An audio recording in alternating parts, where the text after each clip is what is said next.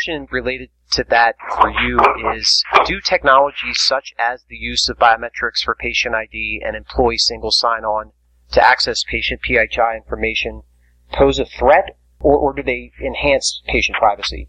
Yeah, I, I'm of the opinion that they, they, they typically enhance patient privacy.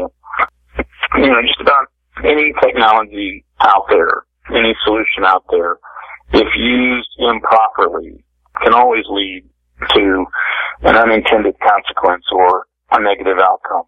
But generally, these technologies are developed with, with positive purpose in mind, and if they're deployed properly, if they are explained uh, properly uh, to patients, I think two things. One, you can elevate their level of confidence in in why you're using this and how it supports them and how it and how it helps to ensure that their information and their privacy, quite frankly, are better protected. And at the same time, enable you to do that. And I do believe that that biometrics does have have some potential in doing that, both from an access uh, control perspective as well as from a patient privacy perspective.